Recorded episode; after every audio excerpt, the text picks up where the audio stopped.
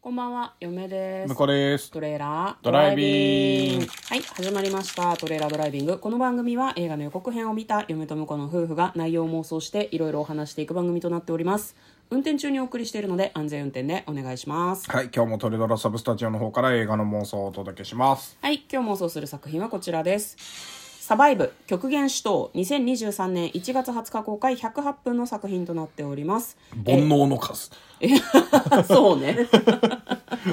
まあこちらですね、どういう映画かと言いますと、はいえー飛行機に乗っていたんだけど、それが墜落してしまって、墜落した先がかなり高度の高い雪山。生き残った二人が、えー生き抜くためにサバイブしていくというような映画になっております。では、まずは予告編の方を復習して、内容の方を妄想していきたいと思います。まあ、先ほど申し上げたように乗っかっていた飛行機が落ちてしまう。はいで、生き残った女の人はどうやらトイレでなんか薬を飲もうとしてたんなだけんど、か自殺しようとしてんのかなんかわかんないけどね。うん、なんか切羽詰まった様子だったよねうんでうんそこで飛行機が落ちてしまうでその女の人は辛くも生き残るんですよね、であの一緒に乗っていた男性と一緒に、まあ、そのこの雪山のこの場所にいても数週間助けは来ないっていうふうにその男性に言われて、まあ、その1週間かけて雪山を横断するのかななんかかなり危険な道をこう進んでいくんですねで、まあ、その装備も不十分な状態でこうかなり危険な雪山を行くっていうのとあと途中で狼に襲われたりとか雪崩に襲われたりとか非常に大変なことが起こるらしいですで女の人の方はなんかちょっと心病み気味だけど男の人の方は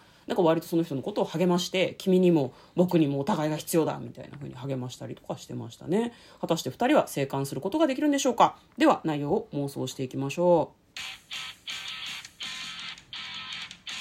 トレーラードライビングはい。なんかあのさ崖っていうかさ断崖っていうかさ、90度の崖をさ普通の装備でうろうろしてたけど、無理じゃね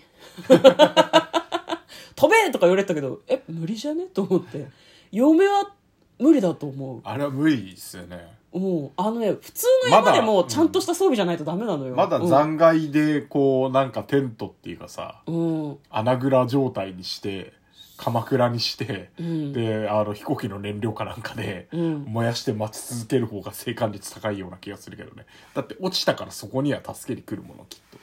多い分やねでも標高高すぎるからヘリじゃ届かねえのかなそうなん登じゃない山隊になるとちょっと厳しいかうん、登山隊を組んで、遭難したって分かってから装備を整えるまでに時間がかかりそうだもんね,、そうですこれだけどね、あのーこれやってるのがさあれじゃないですか、未体験ゾーンの映画たちじゃないですかそうなんですよこのトレドラの方では毎年御用達でもうん、なんかねこうミニシアターが、えーと「未体験ゾーンの映画たち」っていうタイトルでいろんな体験したことがないような内容の映画を集めた企画、祭り、うんうんフェス映画のなんかそういうフェスみたいのやっててそうねれの一環の作品なんですよね、なのでこれはね、で最初にあの予告編の最初に、えっと、この体から逃れるためにはみたいなああ言ってたね文章が出てたから、うんこれ多分ねちょっと自殺願望があったりとかあー女の人はねそういう感じだと思うんですよね、うんうんでだはいここで僕が提唱したいのはおそらく、うんあの薬飲んで、うんこれ全部ね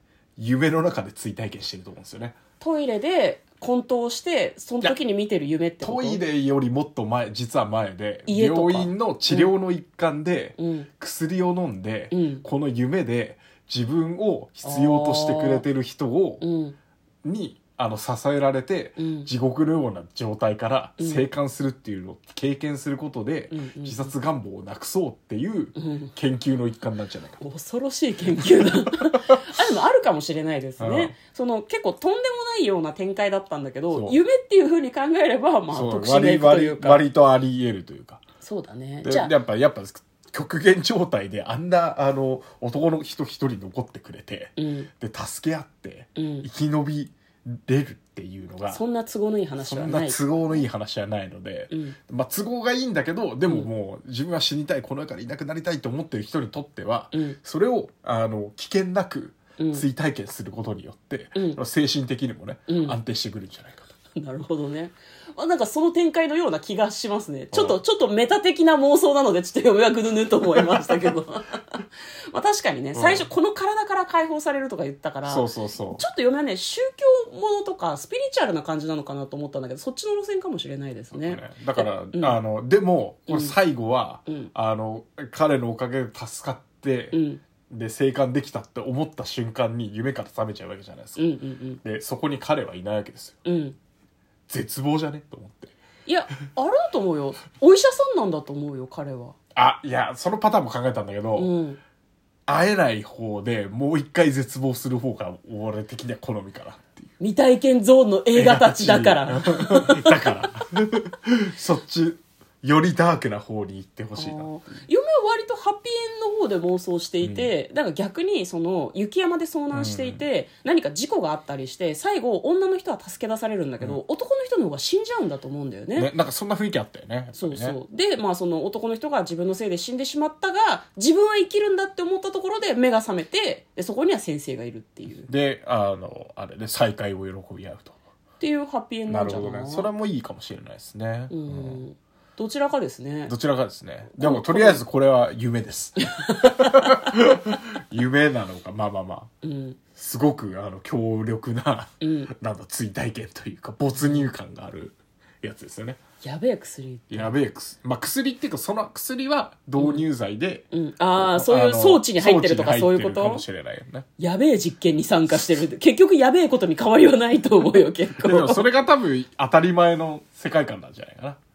おおこのあああそう普か及してるっていう治療として、シシステムとしてね治もう療当と然シスにテあムるとってしいうてこもとう普ね及してるんじゃないかなと思いますけどねなるほどねわかりました、はいまあ、我々はそのように妄想してみました皆さんもぜひ予告編を見てみてはいかがでしょうか、えー嫁と向こうのトレーラードドライビングまったね